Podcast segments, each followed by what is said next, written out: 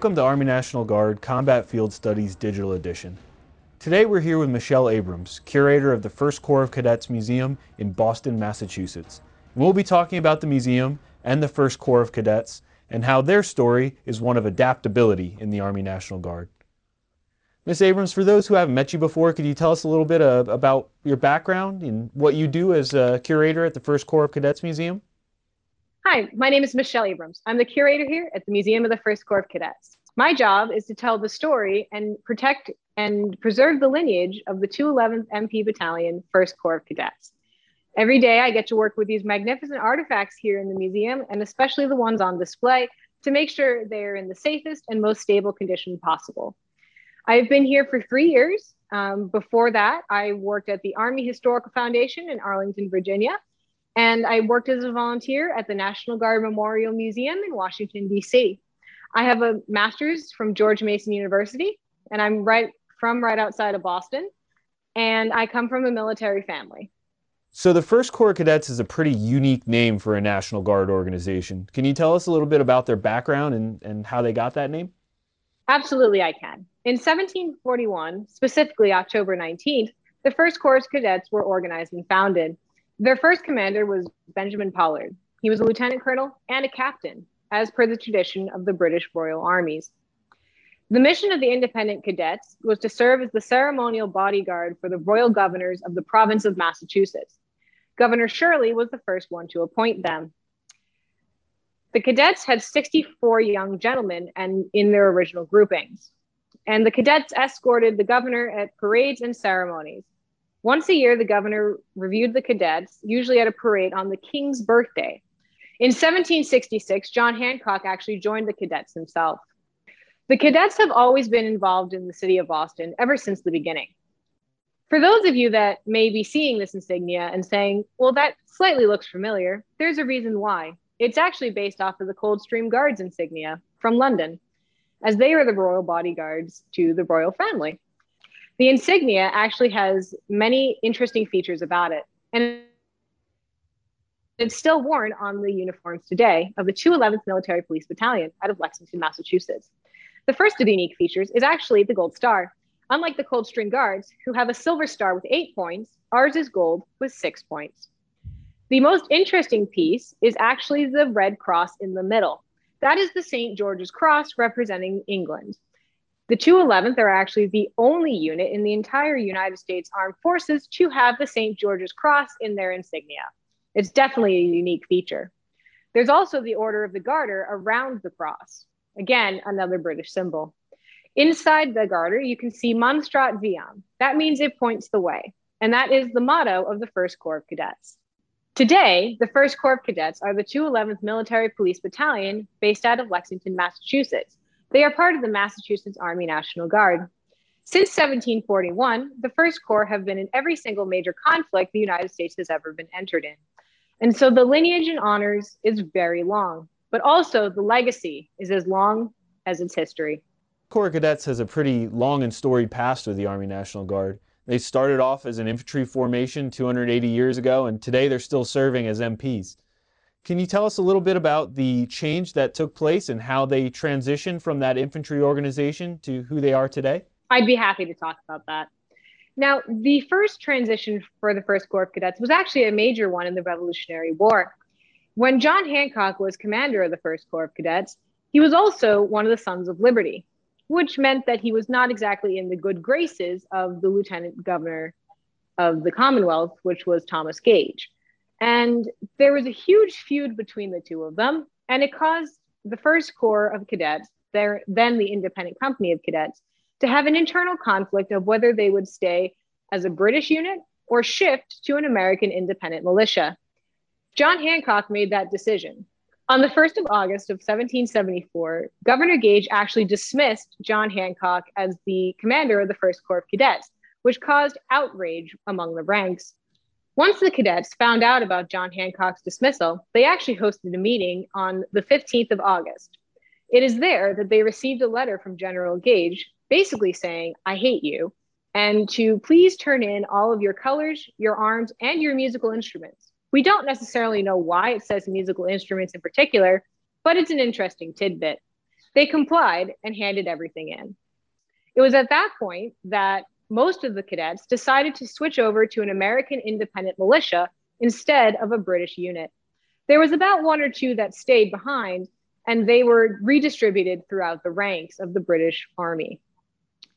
Part of the reason for this rift between General Gage and John Hancock was that some of the cadets participated in the Boston Tea Party, which Hancock was a major organizer for.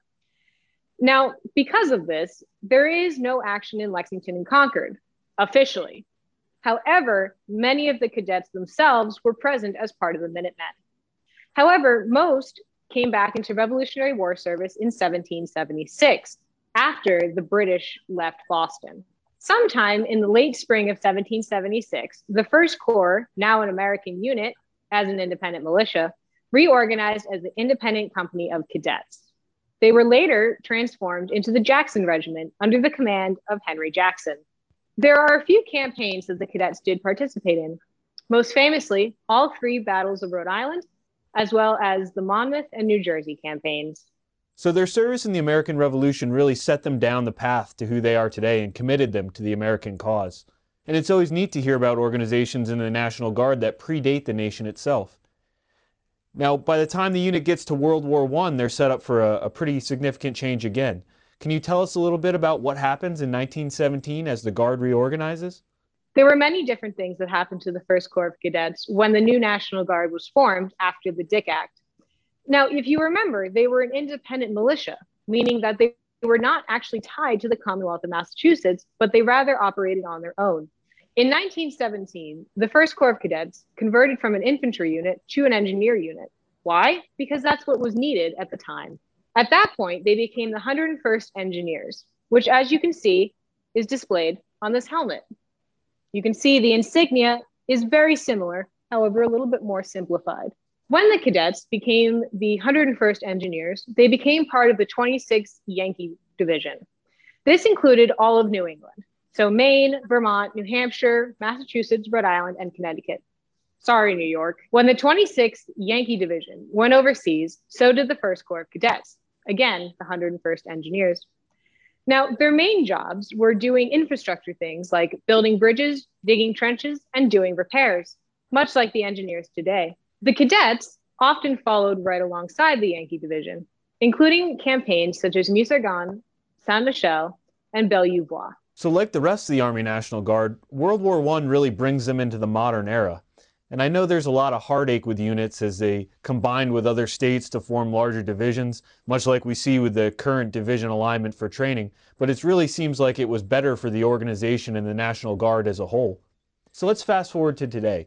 What happened to change them from engineers to an MP battalion? Well, it was actually quite a journey to become a military police battalion. After they were the 101st Engineers, they were actually the 211th Coast Artillery anti aircraft during the Second World War. They then became the 126th Tank Battalion. After that, the 220th Infantry. After that, the 126th Signal Battalion. In 1996, the Massachusetts National Guard decided that they no longer needed a signal battalion and dropped it to a company. At that point, they decided to create the 211th Military Police Battalion, which is what the 1st Corps of Cadets is today. The 211th 1st Corps of Cadets are still really busy today. Since 9 11, they have been deployed over 10 times through OIF and OEF.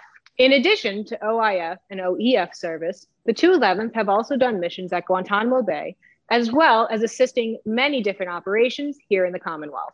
There are many specific missions I could highlight here in this program. However, there are three in particular that I'd like to talk about. The first one is that in 2007 to 2008, the 972, while deployed in Iraq, assisted with the escort of the Iraqi president. And they actually received the Meritorious Unit Commendation Medal. The tragedy of the 15th of April, 2013, is one that will always be etched in every Bostonian's memory. The 211th were actually the ones that led the operations in assisting with law enforcement to get the capture of the Tsarnaev brothers, as well as secure the area.